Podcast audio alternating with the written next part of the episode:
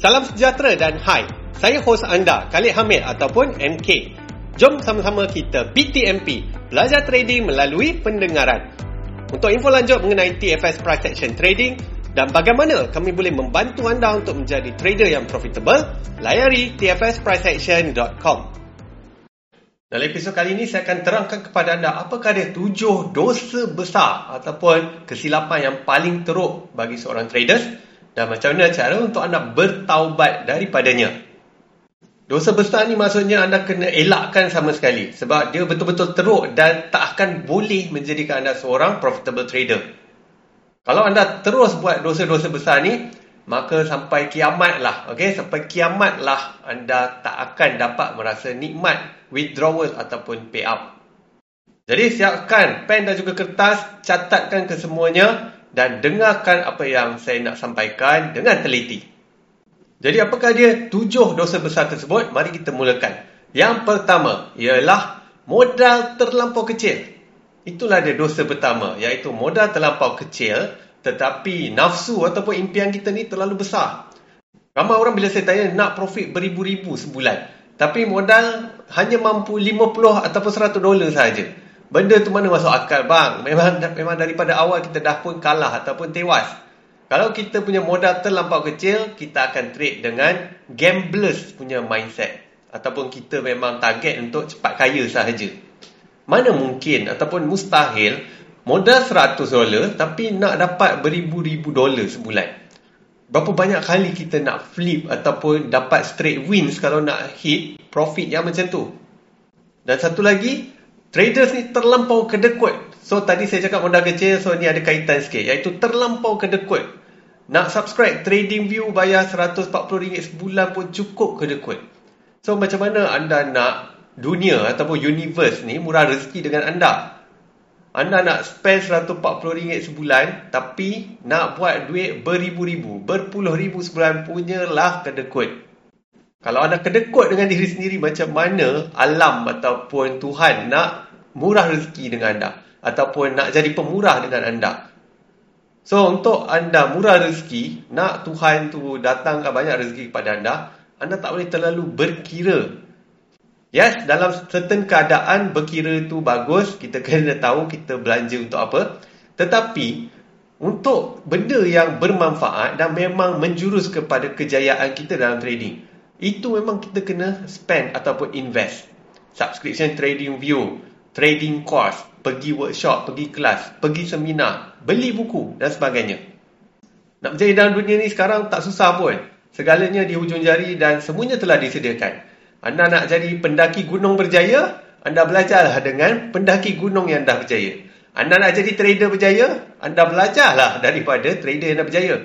Dan trader ataupun investor yang berjaya ni bersepah dalam dunia daripada tahun 60-an, 70-an, 80-an, semua generasi ada. So anda hanya perlu belajar daripada mereka. So itu dah pun menjadikan proses anda untuk menjadi trader berjaya tu sangat-sangat mudah sebenarnya. Tapi macam saya cakap tadi, ramai traders nak duit berpuluh ribu tapi terlalu kedekut nak invest dalam diri sendiri.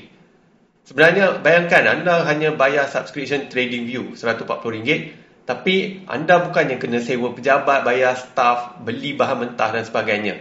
Itu aja kos anda. Dan kemudian anda boleh menjana pendapatan secara santai.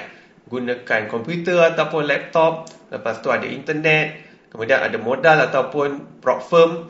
Anda dah pun boleh buat duit di mana sahaja pada bila-bila masa dan macam mana cara anda nak buat sekalipun. Jadi itulah dia dosa pertama iaitu modal anda terlalu kecil.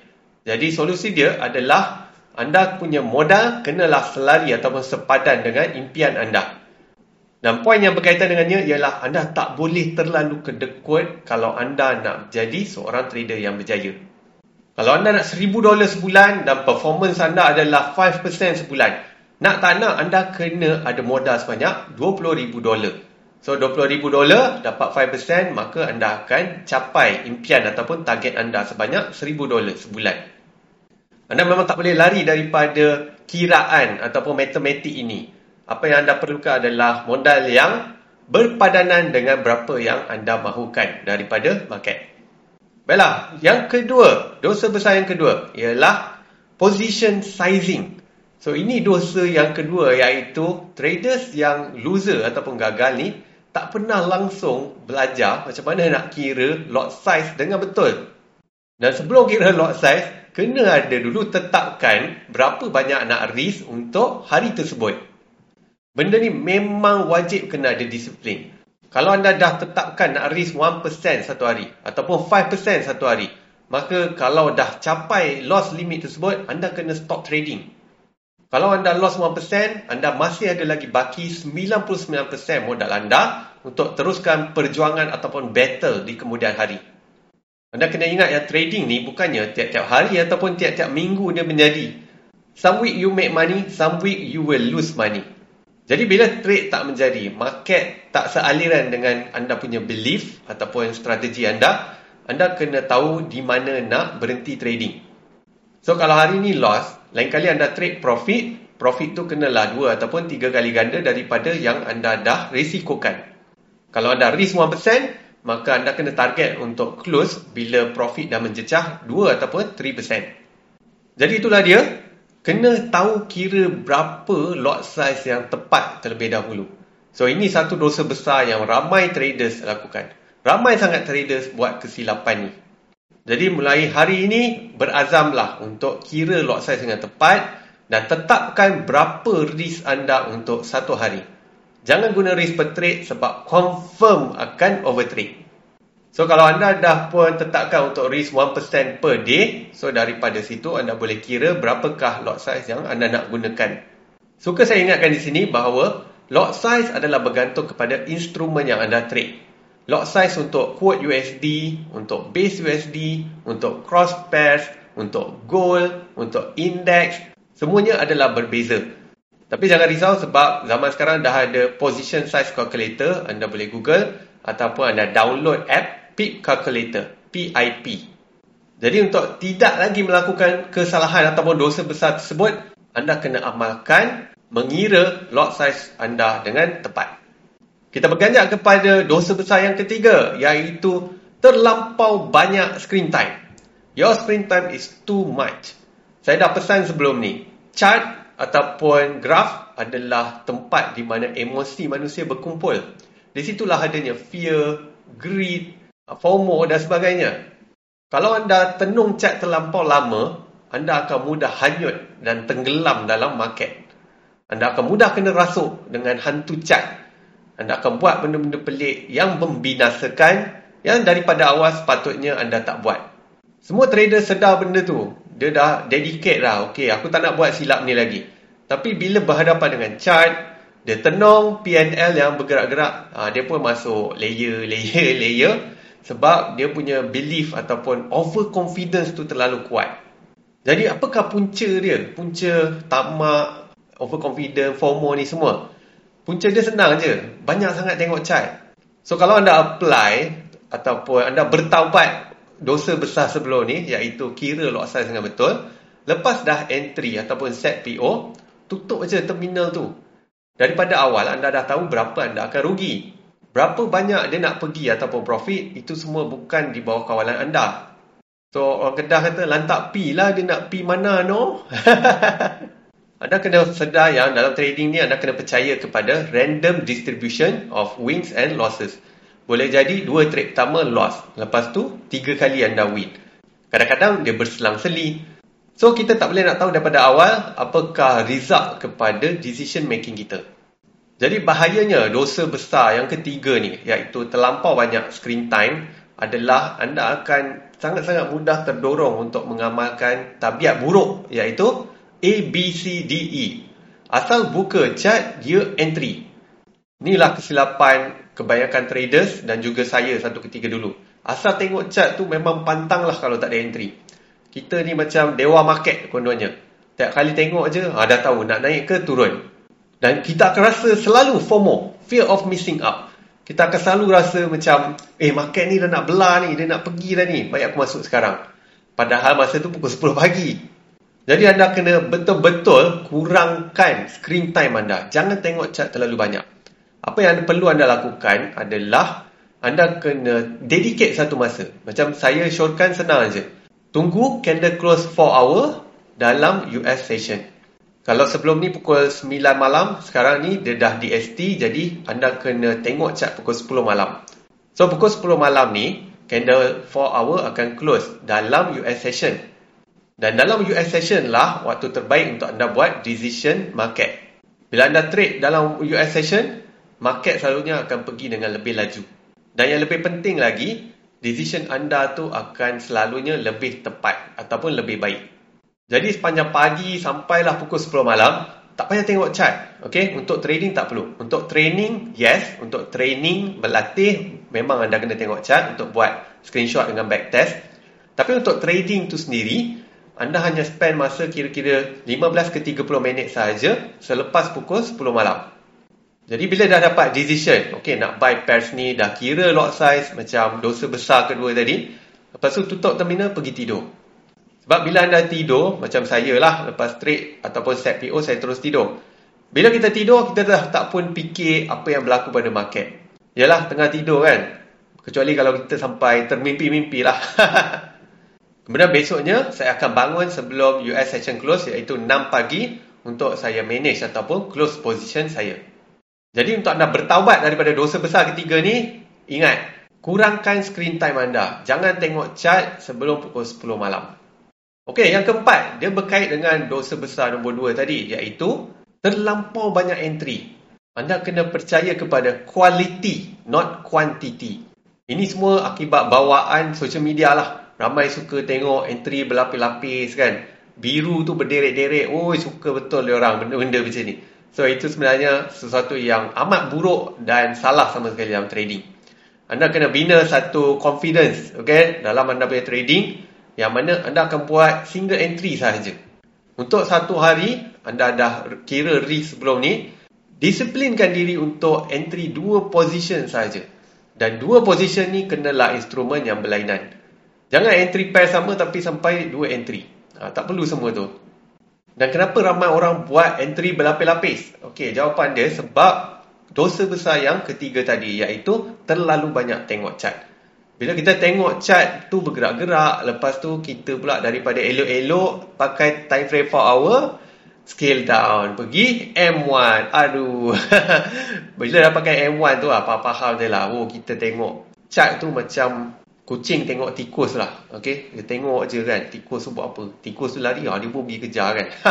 so, macam tu lah kita. Bila kita dah start dirasuk emosi, dah dirasuk oleh hantu chart, kita pun scale down sampai 15 apa 15 minit, 1 minit sebab kita nak tangkap entry itu berkali-kali. So itu adalah dosa besar dalam trading. Anda kena disiplinkan ataupun rantai tangan anda daripada membuat terlampau banyak entry untuk setiap peluang yang muncul. Jangan risau, market ni tiap-tiap hari akan bagi peluang trade. Dan anda kena ingat yang setiap kali anda trade, peluang untuk profit ataupun loss adalah sentiasa adil, iaitu 50-50. There's no such thing as A setup, B setup or C setup. Ketiga-tiga setup boleh jadi profit atau loss. A setup mungkin jadi loss. Tapi C setup mungkin boleh bagi profit. So there's no such thing as different grade of setup lah. However, saya percaya untuk setiap setup ataupun peluang trade akan ada confluence sama ada banyak ataupun sikit. Kalau banyak confluence tu, so tinggilah potensi dia untuk profit. Tapi itu tak menjamin yang kita akan profit. So anda kena ingat benda tu. Jadi untuk bertaubat daripada dosa besar yang keempat ni, iaitu terlampau banyak entry, jawapan dia senang saja iaitu kontrol bilangan entry anda. Pilih satu saja price kat mana anda entry, lepas anda entry tutup terminal. Kalau tak tutup terminal, anda tenung chart macam kucing tenung tikus, ha, itu yang jadi berderet-deret entry dan itu yang jadi emosi kita kacau. Lepas dah set PO, daripada awal dah tahu berapa kita bakal rugi, maka tutup platform. Anda akan berasa lebih tenang. Okey, kita berganjak kepada nombor lima. Nombor lima ni sangat-sangat kritikal dan ia merupakan salah satu dosa besar untuk traders juga. So, nak tahu tak apa? Jawapannya adalah kurang latihan. You should train more, not depo more. You got me, bro? Uh, you should train more. Spend more time on training. Anda kena spend banyak masa buat latihan screenshot, latihan backtest dan juga forward test. Bila dah mahir, dah boleh nampak profit dekat demo, barulah depo ataupun barulah start challenge. Bukannya susah pun kalau anda nak tingkatkan kebarangkalian untuk anda berjaya. Macam prop trading. Target dia 10%. Kemudian dia ada rules dia lah. Iaitu daily drawdown dengan maximum drawdown. So kalau anda nak tinggikan kemungkinan untuk anda lulus tu. Anda hanya perlu guna demo. Buka modal yang sama dengan prop yang anda nak. Katalah RM100,000 kan. Lepas tu cubalah hit 10% tanpa langgar rules. Kalau anda boleh lulus 3 kali, maka tinggilah kemungkinan untuk anda hit target tersebut. Tapi kebanyakan trader yang anda kenal sendiri macam mana? Depo dulu, training apa semua tak penting ataupun tak nak buat. Ada yang dah tahu tapi tak nak buat. So, diorang ingat bila depo tu, uh, semua skill akan datang. uh, so, jawapannya adalah salah sama sekali. Itu dosa besar tu. So dosa besar dalam trading iaitu tidak membuat latihan yang secukupnya. Anda kena train hard. Anda tengok liga mana-mana dalam dunia, dia main bola tu 90 minit. Tapi adakah sehari sebelum tu baru dia training? So dia training tu Isnin sampai Kamis. Hari Jumaat rest, hari Sabtu game. Dan training ni pula tiap-tiap minggu. Bukannya dia buat secara suka hati ataupun berkala. Memang everyday dia akan train. So itu yang patut anda buat. Anda boleh tengok chart untuk tempoh yang lebih banyak untuk buat latihan. Bukan untuk trading. Bila anda punya latihan tu dah cukup banyak, maka bila anda trade nanti, 15 ke 30 minit, anda dah pun boleh buat decision. Barulah anda boleh jadi trader yang cekap dan efisien. Bila anda buat decision tu tak terlampau lama, dan lepas tu anda dah kira lot size, anda dah set PO, lepas tu anda tutup terminal, barulah emosi anda tu akan mantap. Kalau anda tengok chart sambil-sambil anda buat entry, oh memang anda tak boleh tidur malam lah jawabnya. So anda kena fikirkan long term. Anda kena ingat, kalau anda risk 1% per day, anda ada 100 kali peluang untuk anda trade. Semua trade anda tak akan berakhir dengan loss. Dalam 10 kali sekalipun, akan ada yang profit dan akan ada yang loss. Anda hanya perlukan 4 kali sahaja win. Sebab tu anda perlukan training yang berkesan dan mampan. Janganlah terus ABCDE ataupun depo dulu. Training dulu bang. Training dulu 3 ke 6 bulan. Lepas tu kalau okey barulah deposit ataupun start prop trading challenge. Jangan mudah terpengaruh dengan dakyah dalam social media yang mengatakan trading ni terlampau senang. Depo lepas tu follow signal je. Oh itu salah sama sekali lah. Dalam trading ni benda tu memang boleh achieve. Tapi banyak sangat kebergantungan kepada nasib ataupun luck. Sekali buat mungkin jadi. Tapi sembilan kali lepas tu, tak jadi. So, anda mungkin first time buat tu, beginner's luck. Anda dapat profit. Lepas tu, anda pun gunakan profit yang anda dapat tu untuk cuba lagi dan lagi. Last-last, profit tu semua habis. Lepas tu, apa anda buat? Anda depo lagi. Lepas tu, gagal. Lepas tu, anda pun swipe kat kredit. Lepas tu, tak cukup. Okey, ambil pula personal loan. This is the cycle yang anda akan lalui kalau anda tak ada preparation ataupun latihan yang cukup. Biasalah bang dan juga kakak-kakak dalam social media ni orang tunjuk yang indah-indah dan yang macam senang aja lah. Tapi realitinya hanya traders yang betul-betul uh, dah alami benda ni sahaja yang betul-betul faham. Tanpa disiplin, tanpa training, anda tak akan ke mana-mana. So, jangan buat dosa besar yang kelima tadi tu ya. Iaitu tidak melakukan apa-apa latihan terlebih dahulu. Dosa besar yang keenam ialah terlampau banyak tengok group signal ataupun social media. So ini berkaitan dengan apa yang saya cakapkan tadi.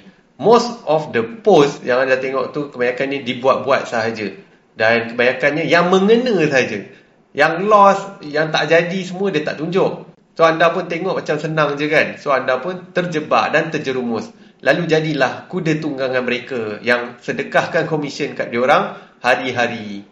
Ada siapa pun yang boleh profit dalam kesemua trade. Akan ada win, akan ada loss. Masalahnya, diorang ni kalau loss, memang loss tu MC ataupun total loss terus. Habis koyak rabak. Lepas tu depo lagi. So, benda tu sesuatu yang tak sihat. Dan sebagai trader, anda nak bina mindset yang trading ni 50-50. Dan trading ni akan ada loss. Itu adalah something yang wajib. Anda takkan boleh nak bina mindset tu kalau anda trade dengan cara full margin. Bila anda full margin, adakah anda akan fikir 50-50? Of course not. Anda akan trade dengan andaian ataupun harapan. Okay? Harapan yang full margin anda tu menjadi. Kalau tak menjadi, anda akan sangat-sangat frustrated dan most probably anda akan depo ataupun revenge trade. Kalau anda dah buat salah ataupun buat benda yang tak betul ni selama berbulan-bulan, memang susah nak kikis habit tu. Jadi daripada sekarang ni saya nak ingatkan anda lah. Supaya lebih baik anda left semua group signal dan unfollow ataupun unfriend orang-orang yang selalu membuatkan anda rasa macam tidak senang hati. Kalau post dia tu asyik nak belagak aja tak memberikan anda apa-apa faedah ataupun ilmu, unfriend, unfollow dan terus left group. Sebagai trader, kejayaan anda sepatutnya adalah 100% di bawah tanggungjawab anda sahaja. Anda tak boleh nak harapkan orang lain untuk keep on ataupun berterusan bagi anda signal dan bagi tahu apa yang perlu anda lakukan. That defeats the purpose of being a trader. Anda nak jadi trader sebab anda nak berdikari. Anda nak betul-betul achieve freedom. Anda tak nak bergantung kepada sesiapa. Anda nak tentukan sendiri kejayaan mahupun kegagalan anda. So, please remember this. Tak ada orang jadi trader berjaya sebab follow signal. Okay? Trader yang berjaya adalah trader yang berdikari, trader yang train dan betul-betul berdedikasi, berdisiplin buat apa yang diperlukan untuk menjadi successful trader. Adakah seseorang tu kurus sebab orang lain yang jaga makan ataupun orang lain yang workout untuk dia? Of course not. Trading pun macam tu.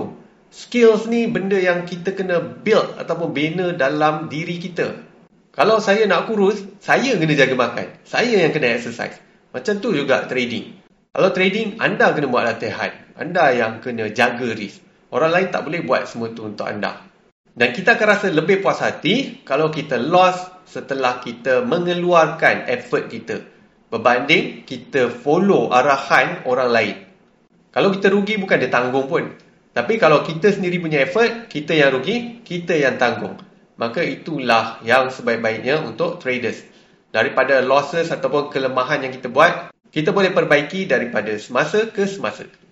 Dan akhir sekali, dosa besar yang ketujuh adalah mindset yang totally salah. Contoh mindset yang salah adalah mengharapkan profit dalam kesemua trade. Dalam trading, anda kena sedar yang 60% trade anda adalah losses. Most of your trades will be losses, bro. Anda hanya perlu win 3 atau 4 kali saja. But yet, ramai yang tewas dengan benda ni. Sedangkan nak profit 3 kali daripada 10 percubaan bukannya susah pun. Tapi bila tak ada mindset yang betul, itulah yang menjadikan kita asyik mengharapkan profit dalam semua trade kita. Anda kena train diri anda untuk menjadi neutral. Percayalah kepada win rate dan juga risk to reward ratio. Daripada 10 kali trade, Tiga atau empat kali je anda kena win. Anda kena pegang benda tu betul-betul setiap kali anda melakukan entry. So itu mindset yang pertama. Mindset yang kedua, modal besar untuk besar. Dan low risk, low return. Begitulah juga sebaliknya. Approach yang terbaik dalam trading, macam yang saya pernah cerita sebelum ni, ialah gunakan modal yang besar, lepas tu target sikit je, mungkin dalam 5% sebulan.